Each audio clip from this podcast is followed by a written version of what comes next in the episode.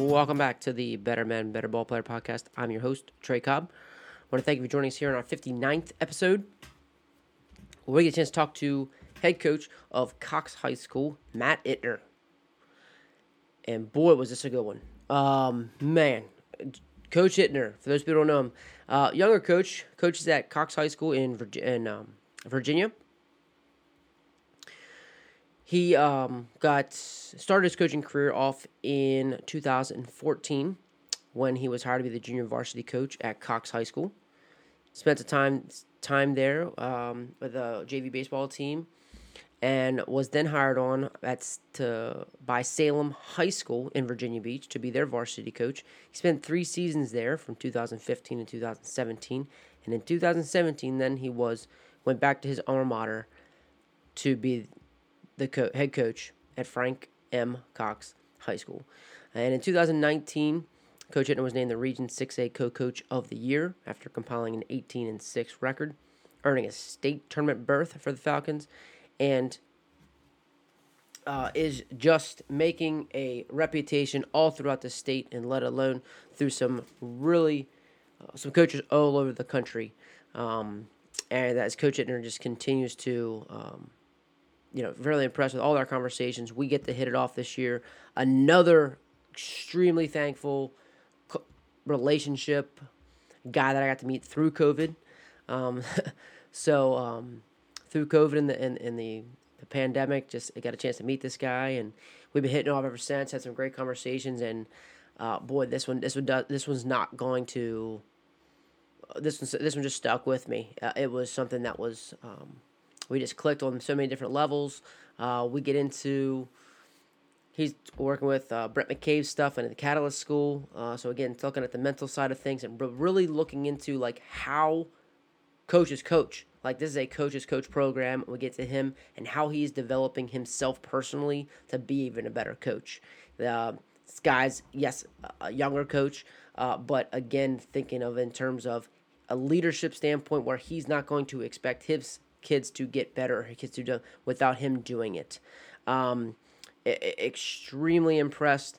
Uh, impressive conversation, just a, a, just great conversation. We hit on, like I said, so many levels. We get into talk about game goals, um, game goals, and the thing they're trying to do, uh, and the, the way they can chart, um, sh- sharing the screen uh, through through the episode. Got a chance to see some some charts, um, and uh, just just just just really great stuff. We get into uh, his program building, how he came up with his his um, I guess you could say pyramid of success for his for his program. So he came up with with his standards. He has a three tiered standard program, um, and uh, boy, we just we dive into some some great conversation and uh, really some very valuable information, and um, and Coach Ittner is definitely willing to share um, anything and always give a chance to talk some baseball. But man, what a great conversation! Just can't thank him enough. And I'm really looking forward to the next time we get a chance to touch base. And uh, we are very, very similar uh, in that regards, which is always great to talk to. And it's a, another great reason that I started this, and I, and I really just enjoy this, just love it. Uh, just to talk to very just like-minded people. Um, it's always good to challenge myself with somebody who maybe not think like me and but eh, but like this this helps even grow me because as we're kind of on the same page with our thinking, um, where he starts thinking, I it challenges him and grows him because we're on the same page. Is like, oh, what's the next steps to that thought? Uh, what's the next step to that process? So, man, it was just a great conversation. Um, can't wait to get it out to everyone. Um, and uh, know you're going to enjoy it. So, be sure you have your notes ready. Uh, could be a multiple listen, but um, you know, I'm, I'm definitely sure we're gonna have some future conversation with Coach Itner. So, Matt, man, buddy, I really appreciate it, man. And um, but without further ado, here he is, the head coach at Cox High School, Mr. Matt Itner. And think there's something to be said about that. You know, I think I think you know when you look at people that build programs you know, you, you don't run into many people that are building something special and nobody's going to play at the next level.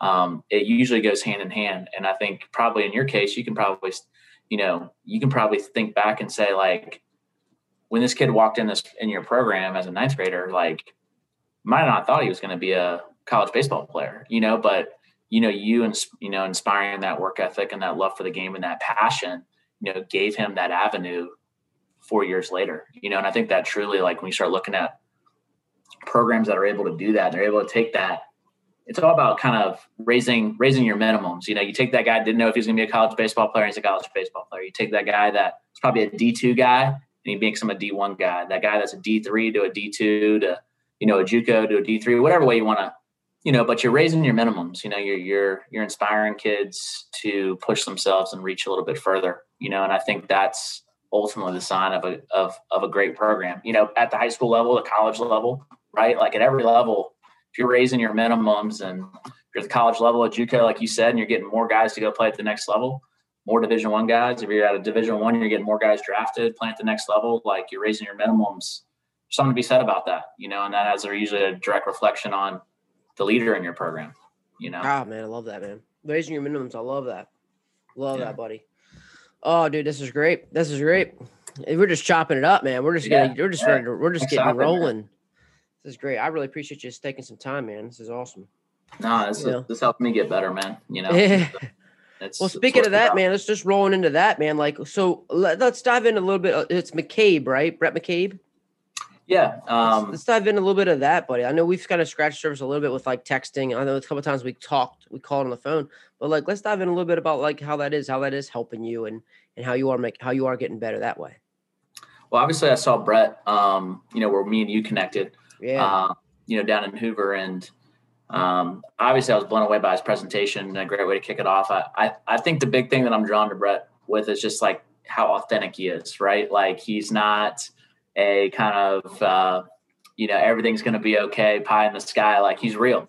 And I think um, I'm drawn to that. And um, there's another guy that I got to meet down in in um, Hoover, Jake Mills, who was from South Panola High School um, in Mississippi, and we kind of connected and went out to eat a couple times down there. And he, you know, he had mentioned, uh, you know, hey, I was, you know, I'm I'm part of Brett's, you know, Catalyst School, and I just was like, hey, you know, do you feel like it's worthwhile? And he's like, most definitely. So Brett was running a special, and you know, jumped on it. And you know, for me, I think it's been an avenue of, you know, as a coach, we pour into becoming a better coach when it comes to skill development or becoming a you know how to teach outfield how to teach the swing first and thirds whatever it may be um, but as you know as being a head coach like the relationship piece the communication piece um, learning how to um, develop your kids outside of the playing field is a lot of your responsibility especially as the head guy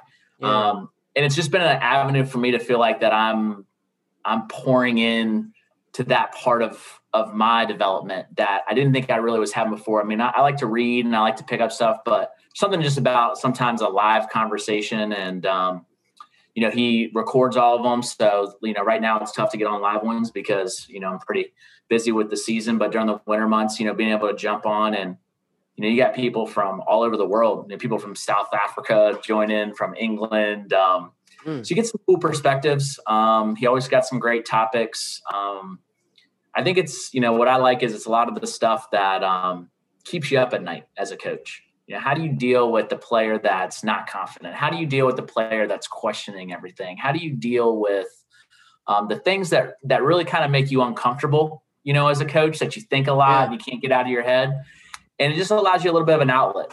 You know, and that's kind of how I use it. As um, I think learning how to deal with that's important, but also knowing that that's a realistic um, issue for every one of us. And sometimes that just puts you at ease, you know, puts you at peace a little bit, going like, hey, there's a lot of people dealing with these issues every single day. Um, and it's okay not to have it all figured out. So, for sure. I love how you say that. Ways to grow more than just like ways to grow more than just like the X's and O's, basically.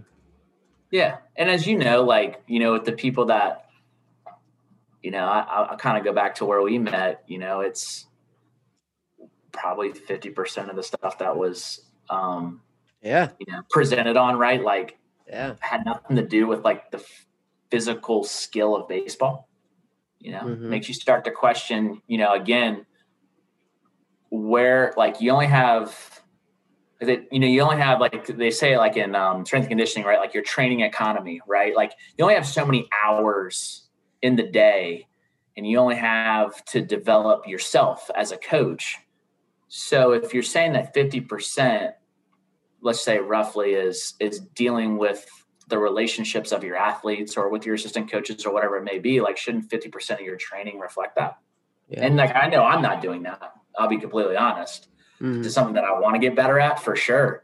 You know, it's like telling your guys like, hey man, the game's 90% mental, right? And then like you never talk about the mental game mm-hmm. as a coach, you know. So are you are you reflecting what's happening the most or what you're dealing with with the most? So um, again, I'm fighting to get up there. I'm not I'm not I'm not there yet, but just thoughts that cross my mind, you know, of you know, am I am I pouring into the right stuff with the right amount of time. Yeah, yeah, for sure. And I and I love even that, like even from an, an actual X's and O standpoint, even like from the specific ground balls, I just kind of love that part of the game right now. I think just brought that, uh, but you know they're even talking about certain type of ground balls that are always you know there. Like I've been, I was funny, like I've been charting my son's ground balls and just kind of where he's been struggling and and it's nice to know like hey let's stop worrying about this ground ball. He's getting this ground ball all the time you know like the one hand ground balls are truly there like they're mostly getting one hand ground balls. Um, so i think even more times than not like you said if you're going to say that it's mental 90% of the time then are we reflecting that in our practice? I think that's that's i think it's very smart you know and i think it's a true leader true leadership for sure buddy. That's awesome man awesome. So like what um i mean how has like so what have you taken in so it just purely specifically like just a just a coaching um i guess professional development or is there things that you're also taking to your team in terms of like what you're learning as well yeah i mean brett really challenges all of us to have um, you know notebooks on each player which okay. you know something i have a goal of um, i'm trying to get there and you know logging your conversations and really being able to kind of script back on you know things that you see and you hear and how are you following up? And you know he played for skip bertman so mm, that's right. you know you, you really start to see those you know um, you know i have um, skip bertman's pdf you know and all of his stories and the power of storytelling and you can tell brett does a really good job of of kind of mimicking that. He's a great storyteller. He, you know, as you as you saw, you know, he can captivate an audience mm-hmm. um, and get you, you know, and, and, that's that's very important as a leader. You know, is power of storytelling um, and being able to, um, you know, something we've that I've done with my program is, you know, before every single game, I'd have some type of story. You know, and I steal a lot of Coach Bertman's from from his book um, and just finding different stories. But you know, you talk about really grabbing your guys' attention and dialing them before a game. You know, like you know, there's a reason why people you know go to the go to the movies and you know sit back and pop, you know eat popcorn and stare at a screen for two hours. They're captivated, right? They're they're in it. Um, and that's what we want our guys to be like prior to the game. So, um, yeah, he's he is um, he is very big on knowing your athletes, um, logging information about your athletes, looping back to your athletes, tying your parents into the athletes. Like he, he really, um, he really stresses that, you know, and it really challenges you as a coach, you know, to like, are, are you really, do you really understand that player? You know, that's kind of what I like. Do I really understand? Like, you really think about like, you see your guys a lot, but like, how many times do you really sit down and have a conversation where you can really understand what's going on with that player? Mm. It's tough, you know, as you know, as being a teacher and, you know, being a coach and doing your full-time job on the front side of the day. And, you know, then you're responsible for, you know, making sure your team's ready and finding the time to carve out, um, you know, time to have those individual conversations can be very um, challenging for sure. Yeah. So where do you, where are you finding time? Like where, where, where your thought process now? Like where are you going with having I hear sheets I hear sheets talk about, you know, he uses that out of the hat app. I've looked into that um, where it like pops up a name every single day, you know, and he I've heard on his podcast some talk about that and just connecting with those guys. Um, you know, making a point. I think I think I've used connected with our guys more with the phone, obviously, over the last year than in person. Um, I'm more of an in person guy. I love to go grab a guy in between classes, talk about something I saw at practice. Haven't had the chance to do that really as much. Um, starting to as we're starting to get more guys back into the building and and stuff like that. But I think just comes down to being intentional, right? Like, I mean, if it's in creating habits as a coach, you know, like if this is something that's important to me as a coach, like I need to make a point to um, to do it every single day and build that habit. You know, I can't just do it every once in a while. Um, I did try the other day in our we lift every Fridays, um, every Friday during season. Just on we play Tuesday, Thursday. Friday's a lift day and a classroom day for us every single every single Friday, no matter what. Whether it's two and 0, 1 and 1, 0 and 2, it's always a lift on Friday. Um, and what I started doing was I kind of stole it from Butch. You know, he talks about like find out Fridays, right? Where he pulls a chair out and Oh yeah. You know, just trying to just trying to grab guys on Friday and just like have like a two minute conversation in between sets. You know, just touch base with them. Okay. Like we just talked about, I, I got half of my guys done last Friday, and we just talked about, hey, what do you see your role being? And just kind of some dialogue and um, nothing too formal, but just trying to say, trying to find those points throughout the day where I can maximize. Um, if I have my strength and conditioning coach in there, like, and I'm just going to sit there and watch like, mm-hmm. why don't I use that time to be productive where I can connect with those guys on on a deeper level? So something I'm going to try right there that I've tried to be a little bit more intentional about. Yeah, that's good, man. The typical thing is just, I mean, yeah, people can walk around and stuff like that, and you know, but yeah, that's just more times than not the average coach are just gonna find time to just kind of check out. But yeah, it's it's great, man. Uh, that's awesome stuff, buddy. Find out Fridays, two minute conversation. Oh, it's great stuff, buddy. Yeah, I think that's. I think I think Butch. I uh, heard Butch talk about that where pulls up a chair, you know, and you know you can spit it straight. So yeah, sure let job. me have it. You know, yeah. let, let, let, me have it kind of deal, right? Like just let it yeah. loose, and here we are. Yeah, yeah, that was good. That was good, man. Oh man, that's good.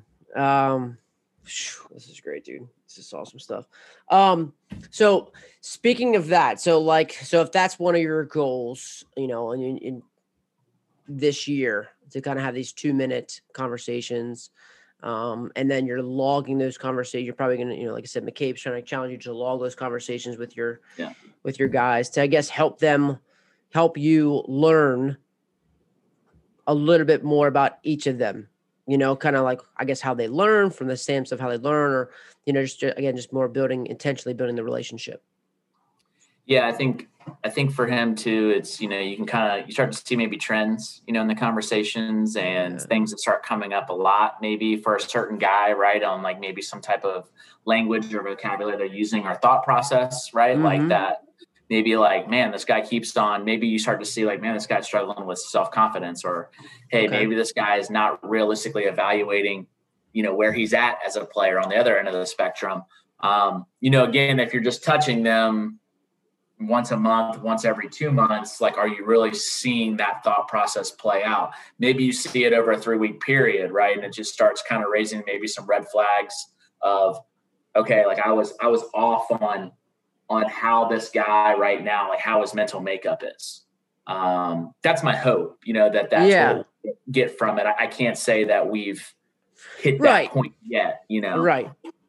You know, in the high school season in you know, in our state, I know your state doesn't go yeah, I mean how much I know you have a little bit of fall time, you know, you're putting together some fall stuff with your guys, but you don't have everybody, right? Yeah, I mean we we're pretty we're pretty open in Virginia. Like we basically have three 10 day periods throughout the year that we can't touch our guys, which is dead periods. Now we have guys that play other sports and we're a little bit bigger of a high school, which I don't think we see as much a crossover as probably like a one A school. Right. Um, just because of the sheer number of athletes that you're kind of dealing with. Right. Um, so you do have so a good chance of like, you know, really the whole year having weekly conversations with your guys. Yes, you you do, and you know that is something that we, for the most part, I would say like I probably have access to our guys, like our core group of guys, unless they play another sport, which I'm totally fine with. Um, probably you know eighty percent of the year. Yeah, I would. Yeah. You know how we're able to build out our calendar. Um, we are fortunate, like I said, we don't. our rules aren't um, you know, besides those 10 days, we can pretty much operate and do what we want with our guys and we're able to kind of build that. So that is an important piece of, of building that Um, we do meet with our guys like for meet with a fall evaluation and a spring evaluation every single year, um, where mm-hmm. it's more formal, where they fill out um, when they fill out a Google form, we look at it and then we meet as you know we meet with them with their position coach, and we have you know a 15 20 minute conversation. Um, we do that after after our fall season. We do a 10 week fall program and we we meet with each guy individually in November and have mm-hmm. those conversations. And then after the spring season, we'll sit down with each guy and have another conversation and just kind of a checkpoint. Um, those are more formal. Um, like I said, I'm, I'm, trying to get better at, at, at connecting with the guys on kind of a little bit maybe more of an informal basis um, throughout the year. Um, mm-hmm. That's where my focal point is. Yeah. Then the informal, like find out Friday is what you're saying. Yeah. Yeah. Just, you know, um, trying to like, I, again, I think it just comes to just being intentional about what you're trying to accomplish and, and where you can kind of, you know, you know, Hey, can I touch five guys today and how can I do it? Cool. You know, and, um, some days are easier than others, as you know, as being a coach. You know, right. some days you get caught up, you know, and you try to make up. But you know, the, the, the awesome part too is, man, is you know, you can call a guy on the on the ride home from from practice, right? Like, mm-hmm. you know, you can give them a call and, and talk to them there if you have to, right? And like, it doesn't always have to be. that's the one thing COVID's taught me is, you know, the power of just picking up the phone and calling your players, right? You know, just yeah. saying, hey, like, let's just have 10, 15 minute conversation. I couldn't, you know, I couldn't connect with you in practice, but this is what I wanted to discuss. So, you know, I think there's different options now that we can use, which are important. Mm-hmm.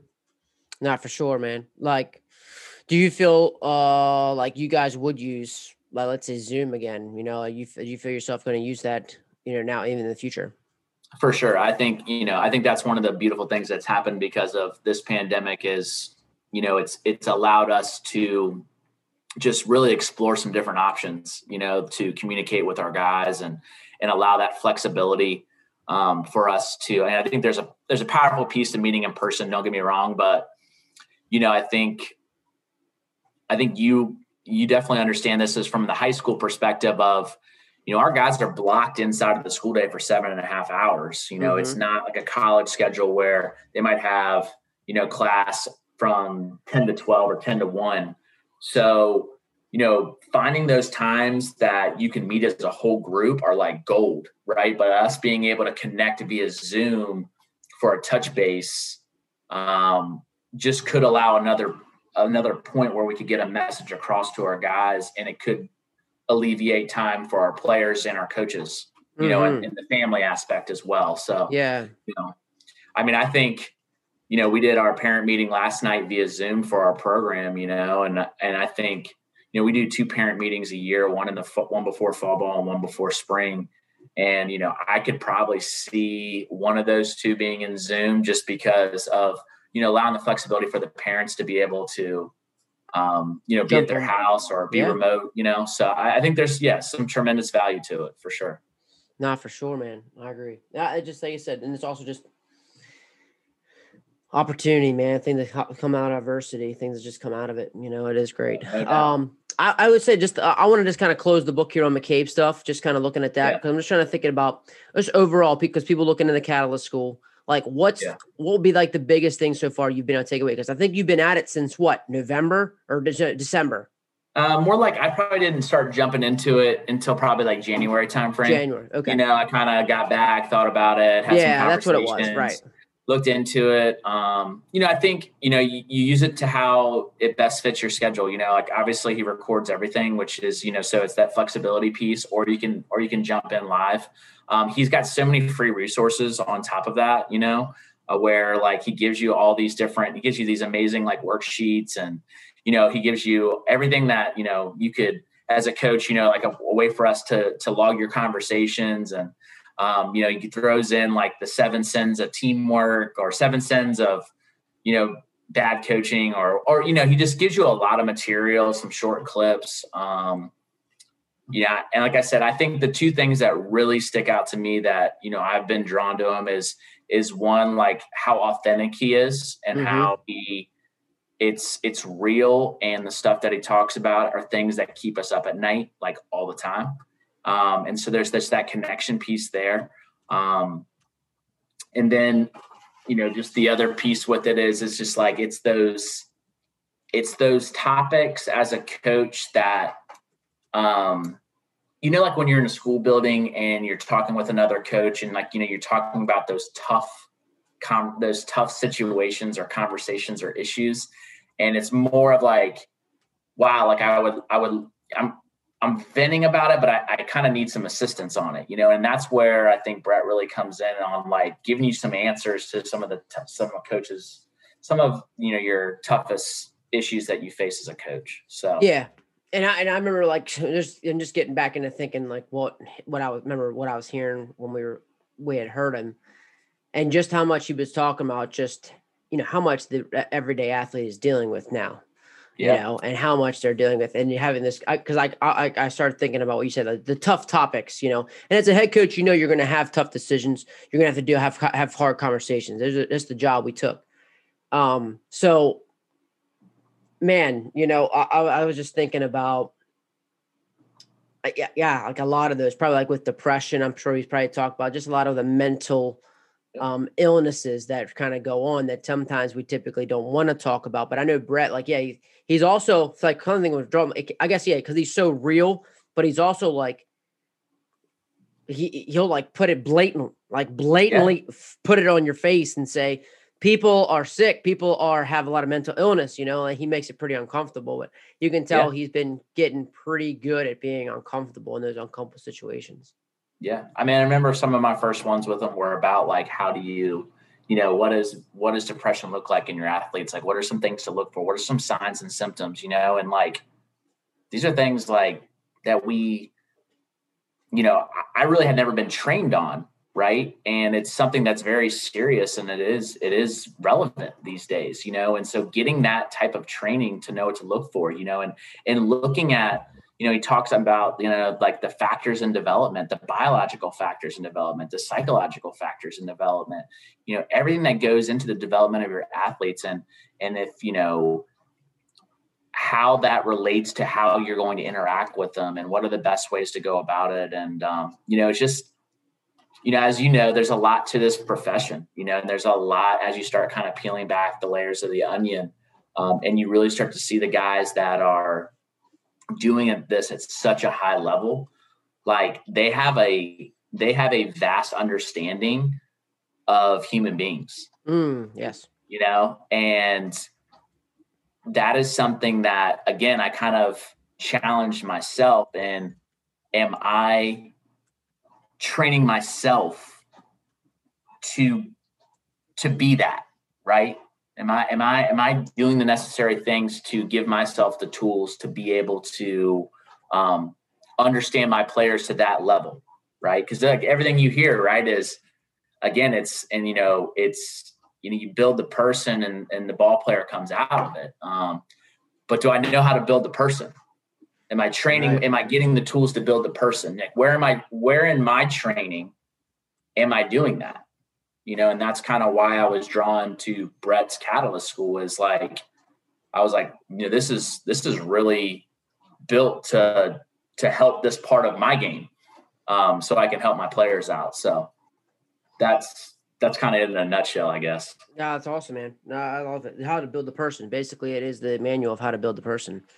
Yeah. Um, but you got to build yourself first, you know, in order to do that, and and uh, you know, it's just uh, that's great, man. Like you said, we're gonna go to we're gonna learn about throwing a curveball. We're gonna learn about first and thirds, and you know, but this is uh, dealing with people for sure. I, I think it is. Uh, I mean, we all kind of get into this people business because I think at all at some level we're all kind of people people. Um, yeah. But yeah, the highest ones are just able to deal with like a vast amount of people to make decisions pretty quickly. Um, you know, college level. You talk about big organizations. Um, yeah. So yeah, very important skills to learn absolutely. Um, just thinking of like as you're going that, you know, um, have you, you know, are you exploring things or have thoughts come in you like what you're going to do as a team? Now you said specifically like individually meeting with yeah. kids. Are there yeah. things program wide, like let's say from like a um, leadership council standpoint or a class, like when you have classroom sessions, will you bring part of this, let me the worksheets stuff like that into your classroom sessions? Yeah, I think so. I mean, I, I will kind of segue into we have a program pyramid, um, kind of John Wooden esque that we okay. created two years ago, and basically it's our standards. And you know, we got away from the rules, and you know, you hear the best talk about. You know, I'm not going to pass out a sheet of 30 rules, but we have a program pyramid, and it basically has three tiers. And the bottom tier is we call the three P's, and that's professional, punctual, and proactive. And those are just like our standards. Like that's what those are what we expect on a daily basis from our guys, and we expect mm-hmm. it in the classroom, on the playing field, in the community, at the household. You know, and punctual for us, like we try to make it super simple. Punctual means be early. Professional means that you need to respect yourself and you respect your family. You need to respect the school and community. And so, but it starts with yourself. If you have don't have enough self respect for for one, you know you're going to struggle to show respect um, anywhere else. And then the last piece, I think, is probably the most important skill um, that I think is from a from a high schooler perspective is being proactive, getting them to think ahead, thinking them to you hear the word you know win awareness, um, and that for us is communicate and act. So we want them to really be proactive in their thinking. We want them to learn how to communicate with us directly, um, and we want them to take action. You know, in every part of their life. Um, the next tier for us is coachable and teammate, um, and that's tier two. So for being a teammate, um, we talk about Mudita a lot. We talk to our guys about, you know, Coach Murphy with um, University of Alabama softball, you know, talks about the word Mudita, and it's like, well, you can you have vicarious joy for someone else's success, especially when that guy might be fighting for the same spot or ahead of you. Um, are you able to do that as an individual? Um, and then we also talk about just obviously the we over me mentality um, that we want in our program. Um, coachable to us comes down to three things, and that is first and foremost is like kind of start basic and go to a little bit more advanced. Like basic for us is eye contact. Like we talk to our guys about just when we're getting when we're having a conversation, we want eye contact. The second piece of it, um, you know, for us is listening to understand versus listening to respond. Um, we get a lot of guys in our program, and when you you just go to coach them, and the first thing is yes sir, yes sir, yes sir, yes sir, and we really ask our kids not to say anything because we want them to learn how to listen to understand and not listen to respond. Um, not saying saying yes sir is a disrespectful thing, but I just have, I found with kids that they've just been trained to say yes sir like immediately that sometimes they can't even regurgitate back to you what you said. And the greatest form of respect that we tell our guys is like take a coaching cue that we give and then perform it. Mm. You don't even need to say yes sir. Just make the adjustment. If you're able to do that, like that shows the ultimate level of respect to us, to, you know, to the coaching staff.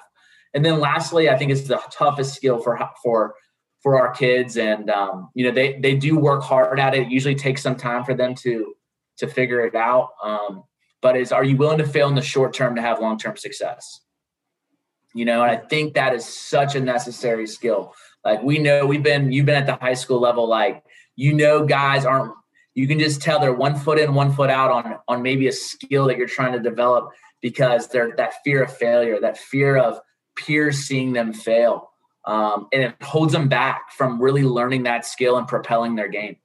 Um, and then lastly, for us, the tier three is just the baseball skill. And like when we meet for our parent meeting, like I have the pyramid that's upright, and then I also show the pyramid upside down. And I, I challenge our parents. I say, I think a lot of our thinking when it comes to you know your son and even us coaches sometimes are guilty of this. I know I am. You know, is we start with the tier three stuff How's my kid become a better hitter? How's my kid be, how's my kid throw harder? How's he become faster? Right? Those are the first conversations that we have.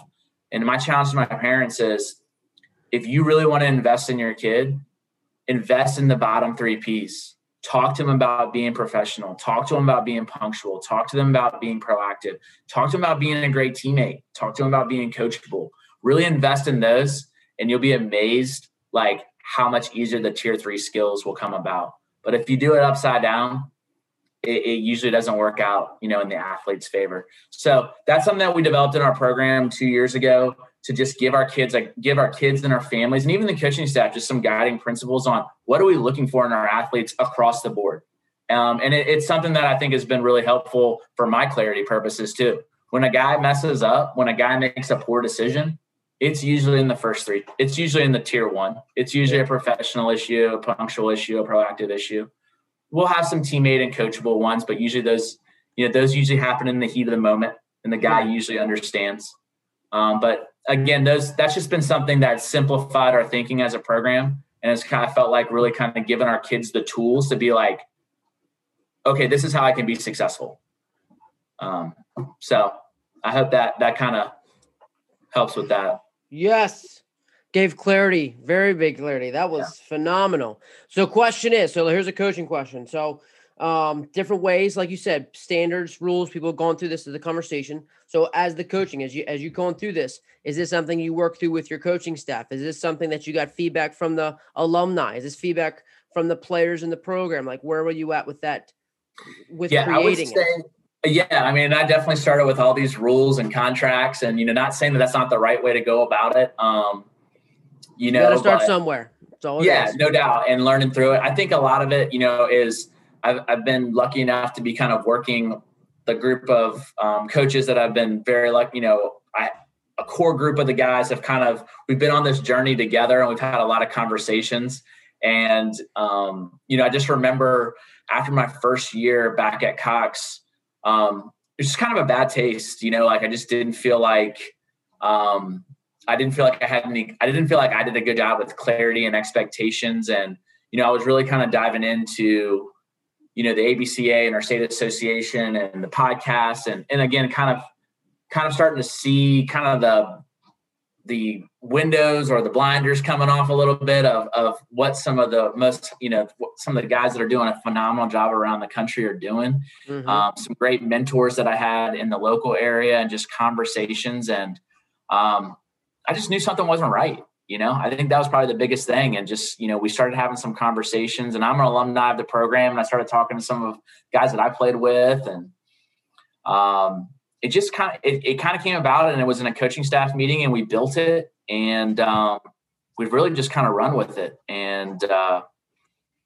i tell you what it's it's you talk about things that you know you can kind of put your finger on that you felt like really like made a made a you know righted the ship of of where you were at in your program. You know, there's you've always have a couple of those that you know in your coaching career where you're like, wow, this really had exponential growth to our program when we implemented this. Um, and I can say with this that I feel like it, it really has. Mm-hmm. You know, no, for sure. I bet it has. No doubt. You know, clarity just brings so much better. I mean, I'm sure that communication gets better. You know, a lot of things get better with that clarity, that form of clarity, and uh, where people are. Um, how? So how are how are your how do your kids? Uh, so a couple things. I was going to go two two routes to this, but like okay. one is just just simply as like how do how does your program know about this? Besides just maybe are you giving them a piece of paper? Is this something that like how do you advertise this? So it's something that we talk about. You know, I, I try to do quite a few presentations, and you know, I'm big on uh, on the visual piece and not just getting up and talking. Um, right. And you know, in every one of our presentations, we talk about the program pyramid, and you know, we and I tell the guys, you know, this is nothing new. This is there's nothing groundbreaking that we're gonna be going over today, but you know, just the importance of us knowing these. Um, you know, to the best of our ability is super important, important because it's going to drive our decision making. Mm-hmm. You know, and and that's you know the better decisions that we make as as an the better decisions you make as an individual um, is ultimately going to, to create um, a better situation for our team, which is ultimately going to create the culture that we want. And that's going to create the right habits. And then it's just going to be, it's going to be the right type of cycle that we want. Um, and it can go the other way very quickly if, if we start to not be aware of these expectations or standards or our program pyramid. So I try to get it in front of them as much as I can. I try to try to talk to them about it as much as I can. Um, I just think with um, with athletes and especially student athletes like there's a lot that's going on in their lives obviously from from athletics to school to there's a lot of things on their plate right? So um, you got to kind of keep things right here um, that you value the most as a coach and you got to make sure that they just keep seeing it. And that's something that we just try to do in our program on on a daily basis. Mm-hmm. yeah i mean i just i was just thinking in terms of you know t-shirt i know you do a great i mean because you're always posting on twitters uh, it's like you're get the, the next it's like everybody in Virginia Beach is sponsoring Cox baseball, you know, like you got all these sponsors, you know, like it's awesome.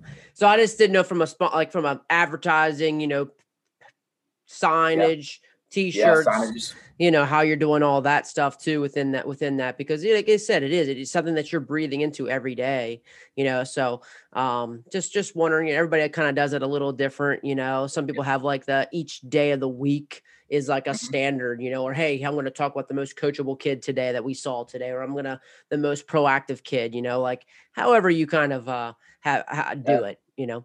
I kind of like that. I mean, I, I I like the idea of um, you know, like we talk about if you're, you know, you've got to promote what you value, right? Oh, and it's yeah. got to be important, you know, and the kids have to see it's important, or they're not going to buy into it. Mm-hmm. Um, I know kind of uh, on the baseball side of it, you know, we I know two, you know, we didn't have last year, but two years ago, you know, we we have we have um, metrics that we value as being important in our program. And, you know, instead of doing the end of the year awards of like the coaches award and the MVP is like we made, you know, this is our QAB percentage champion. This is our F3P percentage champion. And like actually had that in, you know, engraved on on it, you know, and that made it important, right? Like, can't say that this metric is super important if we never really show value to it, right? right? And so, and just like you were saying right there, like, how, what are ways that I could show value for those three P's to our guys, you know? How could we promote that? Like, that's very interesting to me. Like, you got my wheels turning now on, like, you know, can we do a t shirt? Can we do an end of the fall type of, um, you know award for those guys or a weekly award or a monthly award or or whatever you know but then to again another way for them to see it to feel it to feel that and show that it's important i love that i mean i think mm-hmm. that's I, I, think that's that's my next that's my next move right i appreciate right. it Nah, you bet, man. It's just that's all part of it, you know. Like I'm sure, like last year with you just introducing it was different than this year, you know, and like where you guys are just at because can only do so much. We can only just only do what we manage, you know. Yeah. And, uh, so and it's like, like you can't, you can't, you can't, you can't just infuse it the same way each year. You know, like right. it's important that you. There's got to be some consistency to it, but it's if you do it the same way each year, you you create that monotony. Yeah, you know, where all of a sudden, class, right? Each class needs ownership. Yeah, each class, each team needs ownership of these principles, you know, yeah. and, and, you know, like, and we had a pro, we we had it was all just centered around four principles. It was just selfless, compete, hustle, and hard work. And mm-hmm. actually, we actually had a, custom weightlift, uh, custom like WWE belt, you know, custom wrestling yeah. belt with those four around it, and it would be you get the belt for the day and you get to wear it to school you get to do this and that you know like it'll be just be yours until the next day you know and that yeah. was that was now that wasn't year one that wasn't year two that was yeah year five you know um i think you know so yeah we're just doing different things from wearing headbands during weightlifting to you know you just you find what you can manage you know and you find what you can do and best ways to do it you know but uh yeah, definitely. You we want to promote it, man. We want to promote what we praise, praise what we want, you know, and, yeah. and keep keep it keep it rolling, man. man. The kids love it, man. For the, sure. Everybody wants an identity. You know what I mean? Everybody yeah. thrives on that. You know, like they want the identity and then they get they crash for it. So yeah. man, they, they absolutely love it. We do something, and this is kind of on the identity piece. So, you know, you know, your your your culture build your program and your identity build your team you know? And so I, I try to recognize that every single year in the in the fact in like the program pyramid for us is building our culture. Mm-hmm. but how do we make this team special? Like how do we how do we make sure that they identify with something unique? Something that we started two years ago as you can see kind of had a lot of aha moments after 2018 yeah. Um, sometimes this is what it takes. Um, is is creating that you said that identity. So our first year in 2019 doing it, we came up with Mission 23, which was awesome. Like our guys bought into it. And what it was was if we got to our 23rd game, we were going to make the state playoffs. And in 2017, the year before I got the head job, um, Coach Conroy, who was my coach there and had been there for 16 years, he lost in the state championship game. And going back in history of the program, they made the state playoffs every seven years for like the last 20 or 30 years. It was every seven years.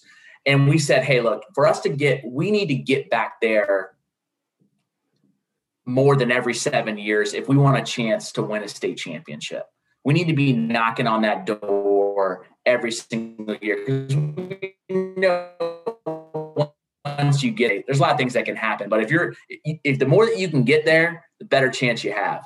Mm-hmm. So we were wanting to turn that around in two years. So we talked about that was our mission, mission 23. And we made shirts and we had patches and everything we did. We bought into that concept.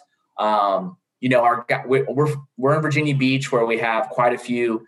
Um, it's where half our SEAL teams are located. So oh, we have we have players in our program where their fathers are were SEALs or are SEALs.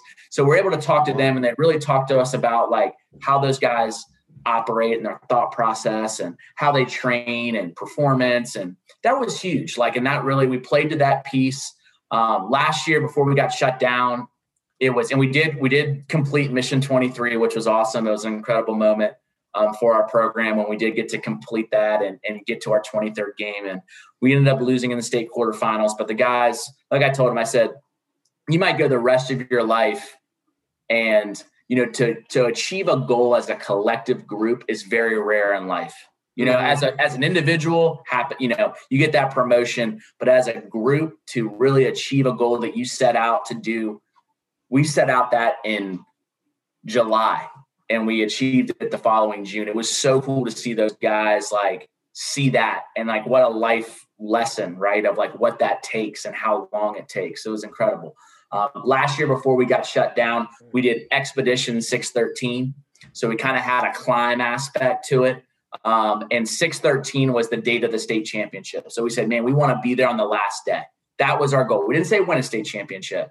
We said we want to be there on the last day and see what happens. So that was our identity last year. Got signage in the locker room. You know, we we made it special shirts, all that kind of stuff. Uh, and then this year we just revealed this year's been a little bit tougher. There's been a lot of changes to the schedule and some different dynamics. It's definitely challenged my creativity a little bit. But yeah. ours this year, ours this year is just bring it home 2021. You know, we have a special group. This group was on the mission. A lot of these guys were part of Mission 23 as as young players, and you know they have a goal to you know to bring home you know a state championship, and that's what we're going after. So you'll see our stuff coming out now, you know, with our with our image for the year, and um, it's exciting, man. The guys love it when it's unveiled, um, but that's kind of the identity piece that we try to tie in as well, which we've seen has has been big for our program. So it's, yeah, it's, it's a piece. Yeah, that stuff's a lot of fun, you know, and that's the things that kids remember for sure. Yeah. You yeah, know, because no uh, we don't, we're all not going to be able to achieve those goals. So like you said, those are very rare. No and what you can do is you can offer that experience. You can offer that right there. You know, you can offer the no t-shirts and you can offer that experience in Mission 23, Expedition 613. Like these are the things that no matter if we achieve these goals or not, this is how we can still have a valuable experience you know yeah and I, I, think that's at the end of the day that's what it's really about you know and if you would ask i think that's one of the during a parent meeting i would ask is like and I got this from somebody, I don't even know, but like it was the great question of of a parent meeting. It was like, you know, everybody said, What's your goals for your kid? This and that, da da da. Yeah. But the thing is, okay, the last one was if you cannot achieve these goals, what would you like? What would you like for your son? Well, what kind of experience would you like for your son? And then that's where it was. Yeah. Like, that's where I came in. That's powerful, man. For sure. Yeah. But I, I think that's where you're coming into that, you know, like that's how you're going to g- create that great experience. And know? it kind of goes back to that storytelling, right? Mm-hmm. Like that's like, and we talk about it like last night in the parent meeting, you know, it's just like that's this is this group's story. You know, this is what they will come back and talk about 10 years from now.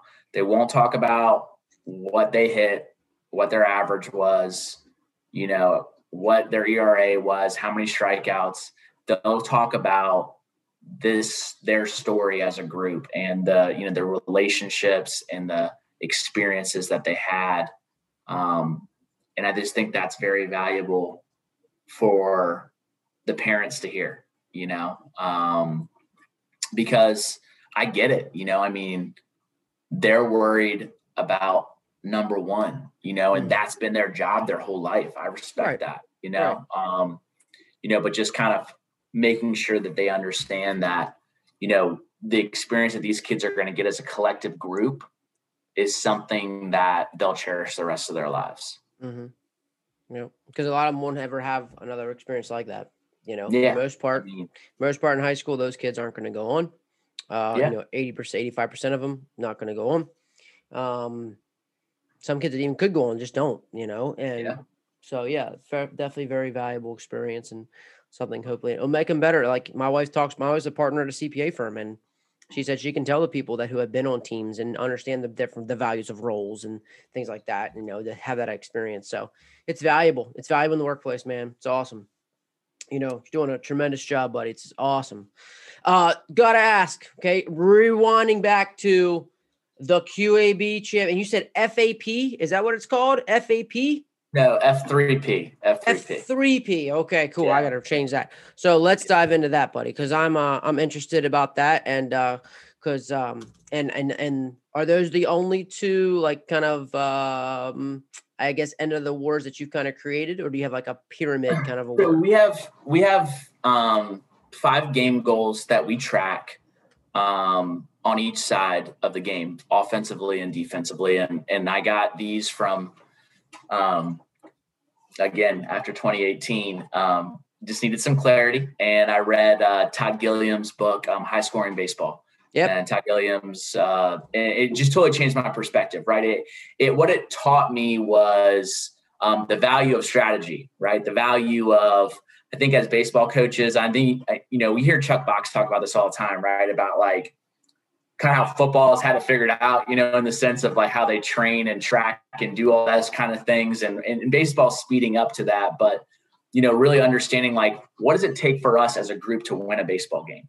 And being able to go to your guys and say, if we do these things, we know we have a great chance to win the day you know and i think that uh, that clarity piece right so for us you know the five what we look for is offensively is we look to can we create a big inning um, mattering how many and that's three or more runs as i'm sure you're aware can we create a big inning we want our base on balls and our k ratio to be one to one um, we want a qab percentage of 50% um, in the game we want to have if we're playing a seven inning game, we want to create seven or more freebies, a nine inning game, nine or more freebies, just based off the number of innings. Mhm. Um, and we also, and, and our fifth one is going to be, um, oh, runs.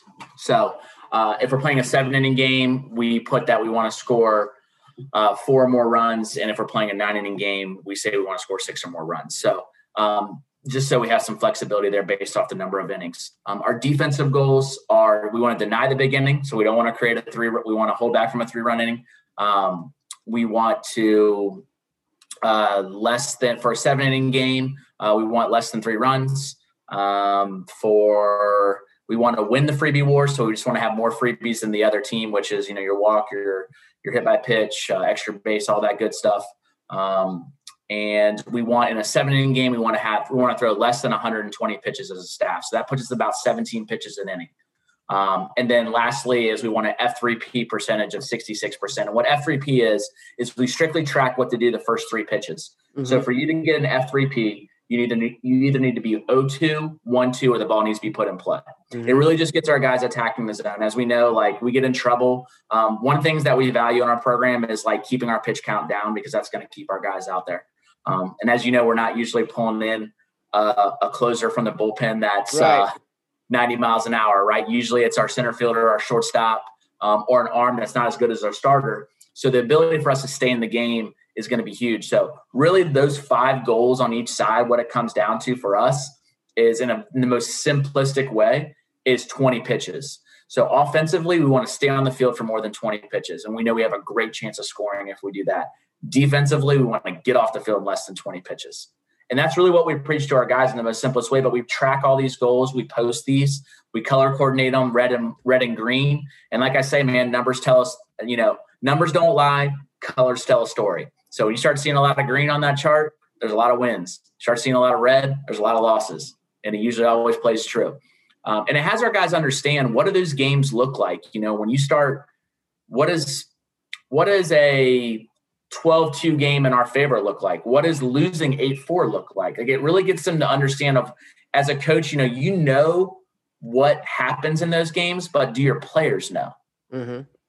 And so that's been very effective. So again, tying back um, our most coveted metrics and promoting those and celebrating those in front of our players and our parents. You know, having a parent come up and go, you know, well, well tell me more about F3P. Mm-hmm. You know, um, and then that's just building that culture in your program.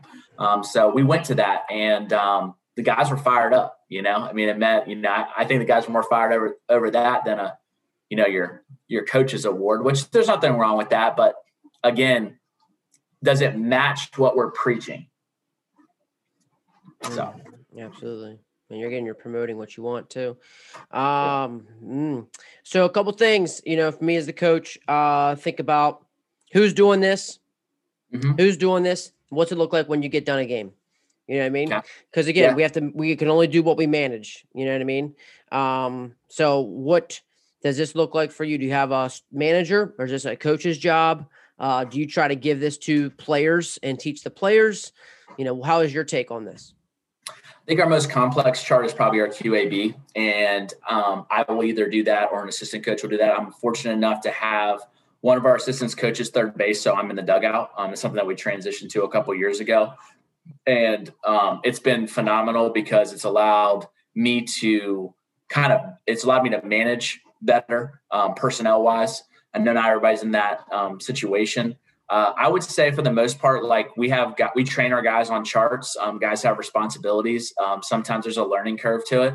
Um, but how we have the charts set up is once they're complete, um, it's pretty much, it's the data is ready to go and input. And I have a Google Sheets that is already like recalculated. So I just plug in and we keep standings every week on QAB and F3P, and they're they're in the locker room.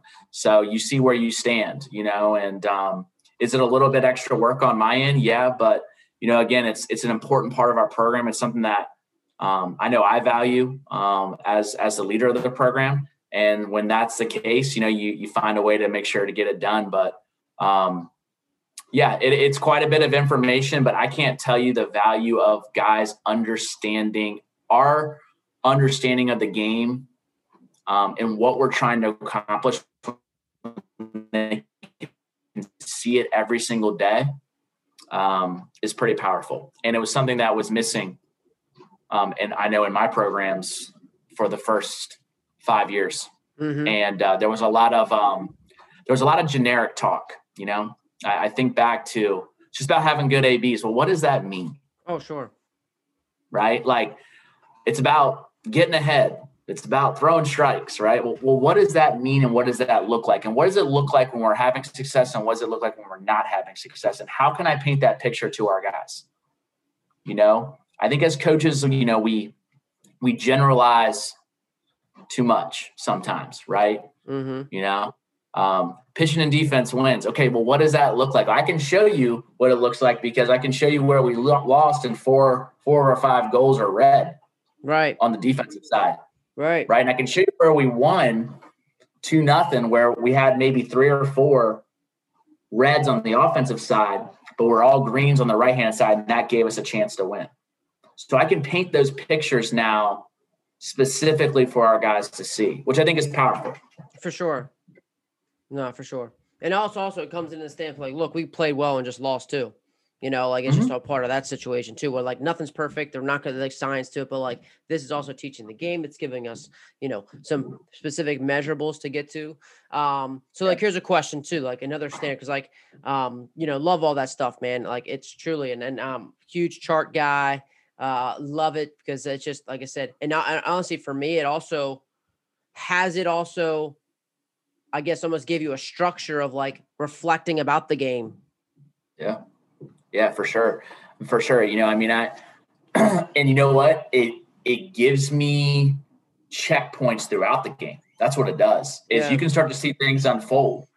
You know, we know we're watching certain metrics throughout the game and and we know okay, you know, if we're already at 6 Ks through 3 innings, like our guys understand the fact that once we start getting to double digit Ks, like now we're only making the defense have to get 11 outs. Okay. If we go to 10 Ks, they're getting 11 outs in the field. And let's just say 50% of them are in the air. So then they're having to maybe make five ground ball plays, and of those five, maybe one or two are tough. Like it's becoming a lot more easy for that team to beat us. at that point. So we have indicators that we can kind of measure throughout the game and know, like we know if we string five QABs together, like there's a good chance that we're going to have a big inning. Mm-hmm. You know, and so what we do is we always bring a whiteboard with us. And what we do in there is like between each inning, we put the number of pitches that we saw as an offense. So when the guys come in the dugout, they'll see it. Like if they come in the dugout and they see like 12 pitches, it's like, hey man, if you keep on giving this guy 12 pitch innings, he's gonna CG us. That's simple, you know. So our thought process is is like if we can get a guy to 20 pitches an inning, he's at 105. Mm-hmm. And at that point, even if we're even if we're chasing one or two, like that gives us six outs most likely to go against a lesser arm, so we have a shot. Right. So I, I think I think it's the indicators in the game have been the, have been one of the biggest things that we've benefited from. Mm-hmm. Oh yeah, really good, really really good. That's great. Um, and you're really just looking. I mean, I guess just offensively, just looking for that one big inning if you get it or not, and then as well as if you just denied the base. So if you just didn't didn't have a big inning, as that's what you're talking about there. Yeah, like Todd Guilliams says in his book, which is pretty interesting. He was like, "All right, it's it's a crazy stat, and I could have this wrong. I have to go back and look in my notes, but like ninety, if a team scores like a if a team has a big inning offensively, then that usually like ninety percent of the games, the amount of runs they score in their big inning is more than the opponent does the whole game. It's like a crazy stat, you know, it blows your mind, but like it's tough to come back from giving up a, a three spot. Sure you know, if you start if you do that twice in a game, like good luck you know? Yeah. I started to go down the rabbit hole too, just winning the big inning battle. You know, like yeah, you know, like if you give one up, or if like I we had two big innings, they had one, you typically you're going to win that game. Yeah, no um, doubt. You know, so like, oh, that's great. Um, I'm just trying, just for my clarity, I'm just trying to think about the mind because I, I love the green and color. Are you color coding like right after the game? Could you say, like, or is that like what you put up like afterwards? So like you can see like, yeah, we met this offensive goal, which is green. Is that what you're doing right after the game to show? Or is that something you'll bring in like the next day? Are you are you like do you mind can I share my screen? I mean is that Yeah, let's do it. Yeah, let's All right. So uh I'll just kind of pull up what we did in our March in our uh, March league recently. Um, which is kind of like a little preseason thing that we did. And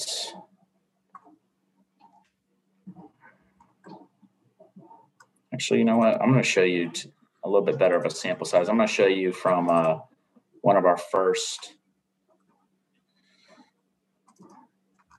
first years of doing this and you can kind of see this doesn't have this doesn't have the we added the uh, one-to-one base on balls um, okay and the f3p we added that as game goals this year but i have them as individual stuff that you can see so this is kind of a chart um, that we use. Okay, so this is like our op grade card. So for the op, it just means operation. It's kind of like the um, special forces type thing. Every yeah, game, we call it, yeah, yeah, we call it op. Um, so it's like, hey, today's op day. Like we, so we kind of just pair it like that. Um, but as you can see right here, like, so we color code green if you hit the, if you win, like so target just means our you know opponent or whatever and then our result right here and then you can see like did we hit that goal or not? Um and this is posted each week in our locker room and as you can see like you start seeing a lot of red man like you know? Yeah. It usually means it usually means something. So you can start to see like right here like first colonial we lost one nothing and you know offensively not scoring a run like we were all reds. But we got three or four goals on the defensive side and that's what losing one to nothing looks like right. know.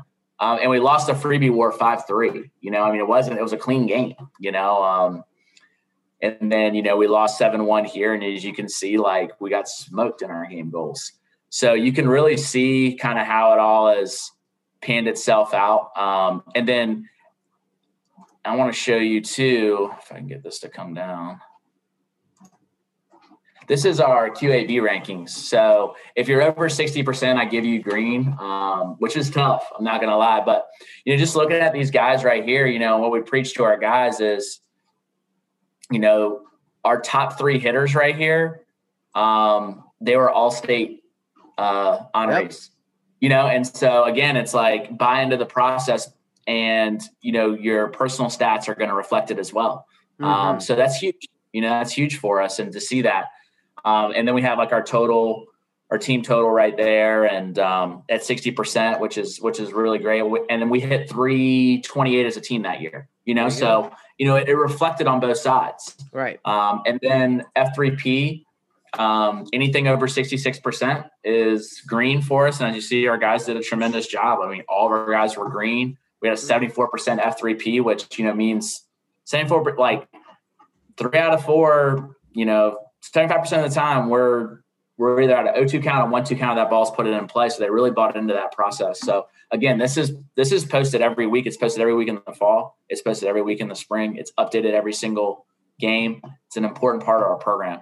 So hope that kind of yeah. No, it definitely does. So it's, your, it's definitely more of like a team thing and looking at what the team does the next day, where again helping you process and reflect about the thing. So my next question, looking at this because this is where my battle was of like looking okay these are the things that we're we're charting so they're important to us typically and typically the game is a reflection of our practice.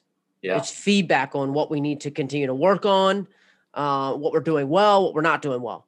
So, mm-hmm. based off of that chart, how do you like F3 F3P? It's important for you. How yeah. how do you mimic that and how do you work on that at practice? So, like a kid who doesn't have 66%, what are they doing to create that? How are they doing to get better at that?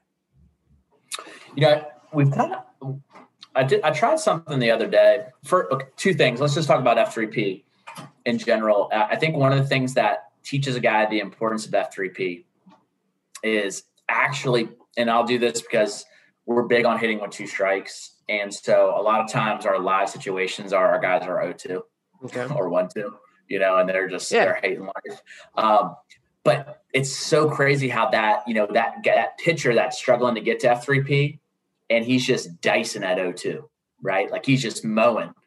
And he comes off and we're saying like that's the power of getting to F3P, right? Of you being able to be in that position as a pitcher. That works sometimes, and then sometimes there's some other things that we have to do. I think uh, something we did in live on Saturday that I thought was pretty interesting was we ba- what we did with our guys is our our pitcher it was one pitch Okay. So the pitcher got a point if he threw a strike or the ball was put in play. And as coaches, and then the hitters got a point if they took a ball or um, they got a hit, a, a hard hit ball. Okay. And we just wanted to prove the point that, and our pitching coach, who is tremendous, and he's he pitched to Texas A&M, and um, he pitched all the way up to AAA, and he's mm. he's definitely the wisdom on the staff. Um, he was my he was one of the assistants when I was a player at Cox. So just tremendous knowledge. He always tells our pitchers, you know, and I don't like to hear this because I work with the hitters. Is like you give the hitters too much credit. Right. You know, he's like, go watch BP. He makes all the pitchers watch BP. He's like, How, what's that guy hitting in BP? He goes, that guy knows the speed, he knows the location, and he still ain't hitting 400 in BP. Right. He goes, so why are you worried? You know, he does things like that to get them to understand about the power of getting in the zone.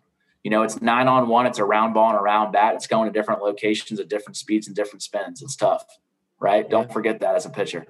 So I think just the conversations, getting them to buy in. And honestly, like the guys that you saw on that chart, if you want to get in the game, you better, you better, you better buy into F3P. Right. You know. Well, I think you said posting it is also something else working on it too, just to make sure yeah. it's been the forefront of it.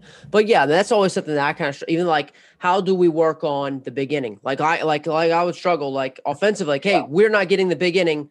What are we doing at practice to help them create big innings? Yeah, and I think it's interesting. Yeah, I think that's a and that is a valid point too. Like you said, like I think with the big inning is what are your indicators of a big inning? You know, what creates it, you know, and for us, we found like the stringing of QABs is huge. Like if you break the string of a QAB, you really diminish your chance of having a big inning.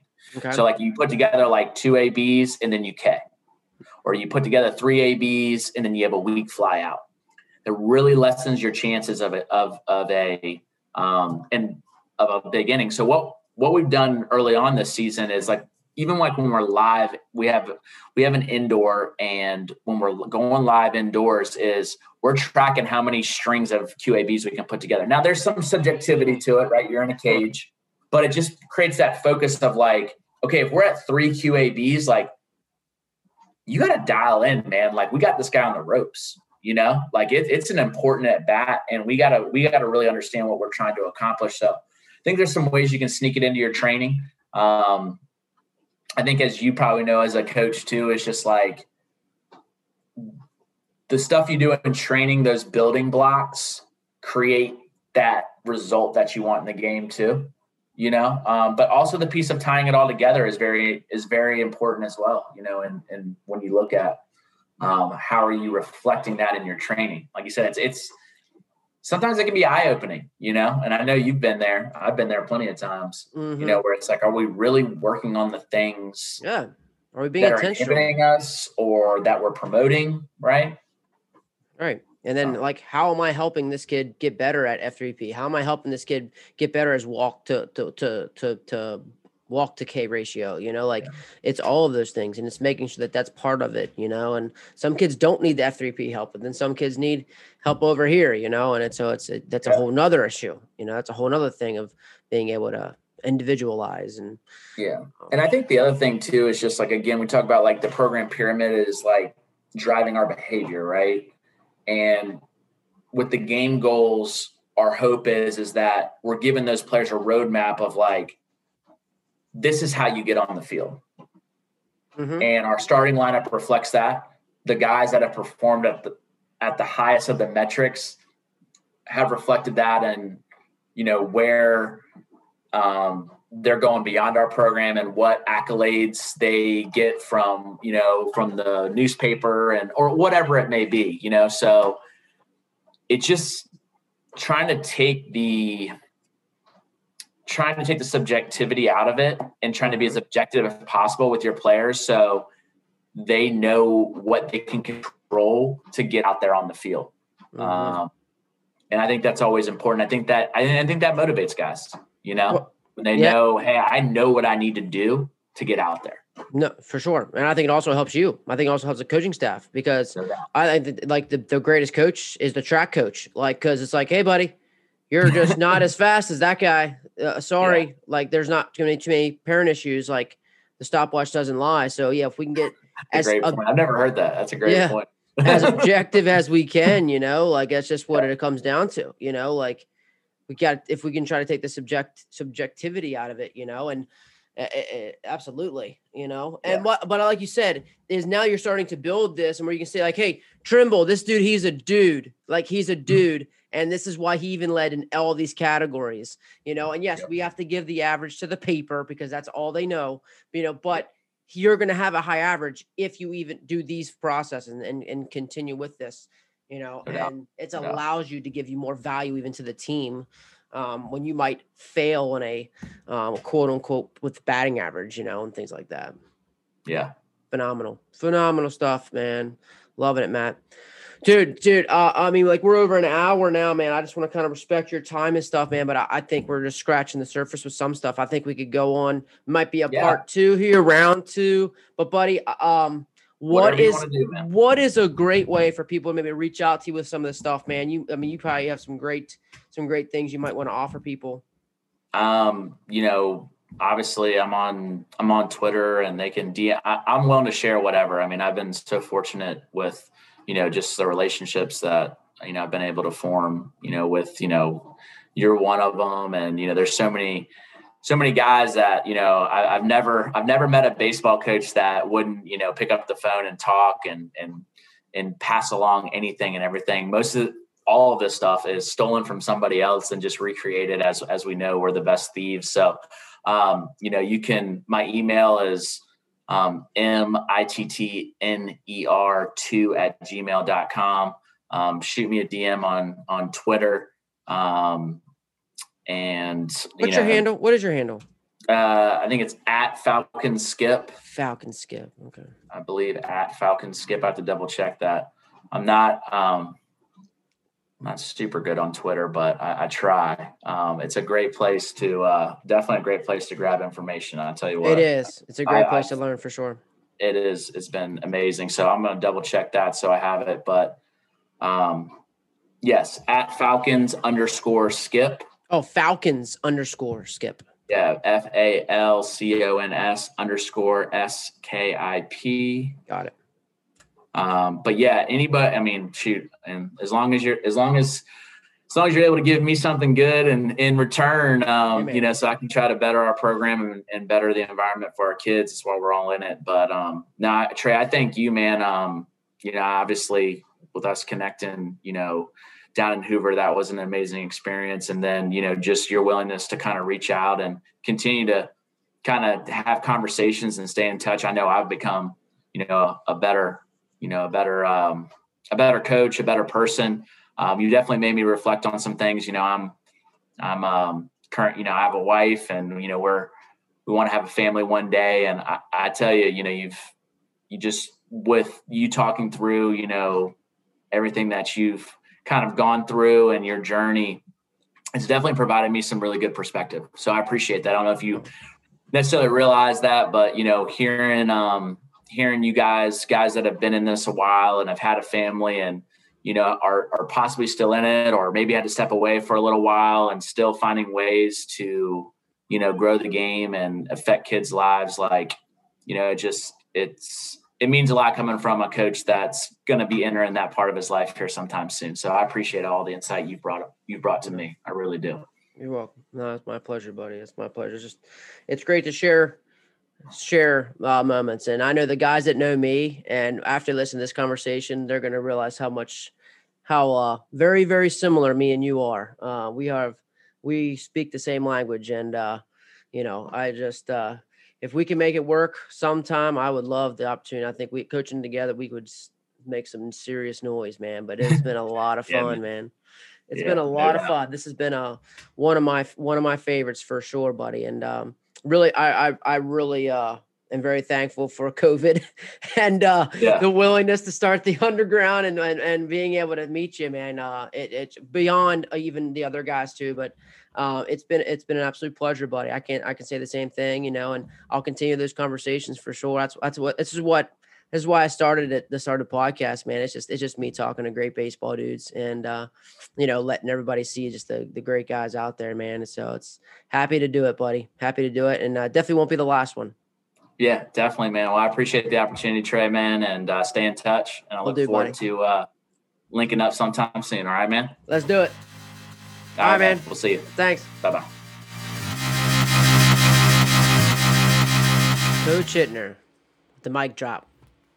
Just a banger. Absolute banger of a conversation. Uh, I just really enjoyed it. Couldn't thank Coach Mittner, Coach Mittner for enough. Just the amount of information that he was able to share um, was great. Uh, the amount of details. Um, spoke the same language, man. We just we just spoke the same. We speak the same language uh, with his game goals from how he believes in himself to be a model of that the behaviors that he wants that he expects from his players knowing his players and understanding how much of a of the game is mental and, and are we practicing those things and are we doing the things that we are expecting of our players. Uh, just a great conversation and um, can't thank him enough. So again coach matt Mittner, cox high school. If you're not following him on twitter start at Falcons underscore skip. Feel free to again reach out to him with any information, any other questions you might have. M Itner I double T N E R two at gmail.com. That's M I T T N E R two at gmail.com. Um, Cox High School Baseball. Just uh, continue to watch for these guys. Uh, I know they were ranked in the uh, re- the mid- our Mid Atlantic region, uh, and they're continuing to going to be on the f- forefront of the state as well as our region. Just uh, with his leadership, through his leadership, and is continuing to grow and learn and put himself around great people. So, um, great, great stuff today, and um, going to continue trying to bring in the best people, great people, growing the game for the right reason. And you can see Coach Matt Mittner is definitely one of those guys who are continuing to be positive influence on our young guys, growing them the right way and understanding that baseball is the platform that we happen to teach this game of life and teaching lessons that are going to be more valuable and the experiences that we're going to have that are going to carry them through beyond the game. So I want to thank you for joining us, sticking with us this entire time. Big shout out to Matt Mittner. Feel free to reach out to him. Just a dude of a guy um, and a coach. So, until next week, keep getting better.